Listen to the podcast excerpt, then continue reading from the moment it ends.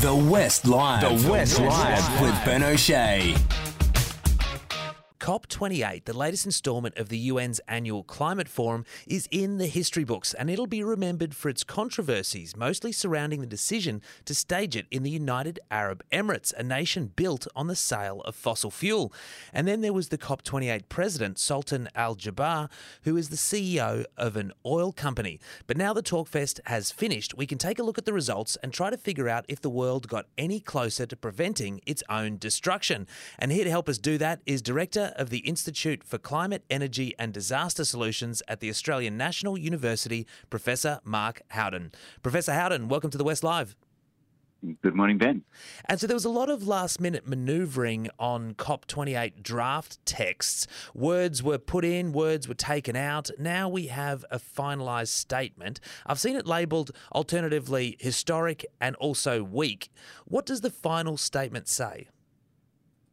Uh, essentially, it says that it'd be a great idea if countries started to move away from fossil fuels. No, it does sound like a great idea.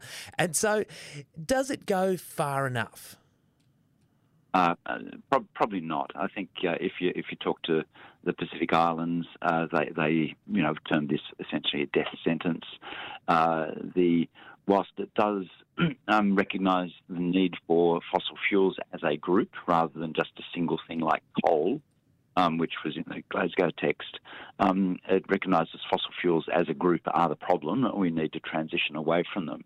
Unfortunately, the the details around um, how quickly we need to do that uh, are pretty blurry, um, and essentially it's an option. It's presented as uh, you know countries are encouraged to transition away from fossil fuels. So it's pretty weak language, but at least it's uh, um, moving in the right direction, but just not really fast enough or firmly enough.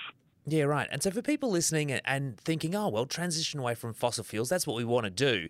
Can you give us an idea of how specific language in a statement like this uh, creates wiggle room for nations to set their own path when it comes to fossil fuels? Yeah, so so when, when it comes to that, um, there's wriggle room in terms of rate of change, you know, so how quickly we do it. Um, there's wriggle room in terms of whether you can uh, use carbon capture and storage and similar technologies uh, to offset or reduce your greenhouse gas emissions, uh, and and that's a very much an you know, a, non-commercially viable technology at the moment. So, um, so it gives a lot of time for people to say, "Oh, let's do this," um, but then when it doesn't work, we say, "Oops, you know, sorry about that," you know, but you know, 15 years down the track, you've you've got a lot more accumulated climate change, um, uh, and, and there's also um, wriggle room in terms of uh, the finance and similar supportive actions around that, which might be needed to um, essentially compensate uh, countries for damage. Mm. And so, if you're looking at the end result of COP28, who would you say are the big winners in all this? Uh, um, in, in my, my, take of it is this is uh, exactly what fossil fuel lobbies and countries uh, would have liked. Um, it, uh, it gives a, a strong impression of progress, but without real commitments to do so. Yeah. it's interesting. Like when you're having a climate change forum and the big winners of the fossil fuel industry, I'm not sure you really got that one right. Uh, and so then you mentioned Pacific Island nations. Uh, would you say that they're the biggest losers in this? Who else lost big at COP28? Well, probably anyone who feels that uh, climate change is an issue for them. Um, uh, so, so it's not just the Pacific Islands, but there are obviously the, the low-lying Pacific Islands, uh, and sea level rise is, is, a, is a fundamental challenge to their existence. Uh, but right across the globe, including parts of Australia and especially southwestern WA, um, we're already seeing the impacts of climate change in a very substantial way, which is impacting on agriculture and water resources, on human health, on our environment. In, in Australia, we've had the first mammalian climate change extinction, you know, so we're the flag bearers for animal extinction from climate change. So it's not a great, you know, look to have on an international stage. Um, and so, so pretty much anyone who um, is either concerned about what's already happening or what might happen in their patch or for their sector uh, should be concerned about this because it doesn't paint the way to reduce greenhouse gas emissions at the rate that's needed to offset climate change and keep it down to 1.5 degrees. Mm. Well, you're talking about uh, that 1.5 degrees. Uh, you know, we got the hottest year on record this year in 2023. Uh, we're going to give that 1.5 degrees a, a, pretty good shake in the next couple of years. So, where do we go from here? Well, the projections from the last IPCC report would would hit um, 1.5 degrees probably in the early 2030s and maybe earlier.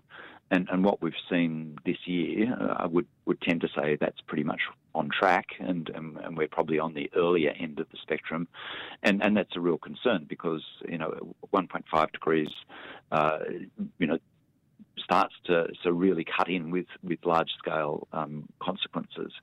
Um, so, where do we go from here? Uh, well, it, it, really means that Australia has to take some more leadership roles. Uh, so we have to be walking the talk uh, to an extent that we um, have only just started to recently. Um, we need to find ways of having a prosperous uh, economy, um, a viable environment, uh, but um, but at the same time um, reduce our greenhouse gas emissions. And, and, by and large, we know how to do that. You know, we've got lots of options in the energy sector, in the transport sector, um, including in the mining sector, uh, to reduce our emissions but get the things that we want. And and that's where the smarts need to come in. You know, how do we get the stuff that we want, but with a much lower environmental footprint?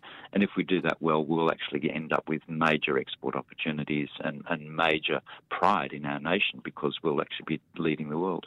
Yeah, I think pretty good advice indeed, and just hope the people in power are listening because we know hindsight is twenty twenty. But uh, geez, fifteen years from now, if we look back uh, and think of all we could have done to prevent a looming disaster, geez, we'll feel pretty bloody stupid. That's for sure. Uh, Director of the Institute for Climate, Energy and Disaster Solutions at the Australian National University, Professor Mark Howden. Thanks for joining me and sharing your insights on the West Live. Thanks very much, Ben.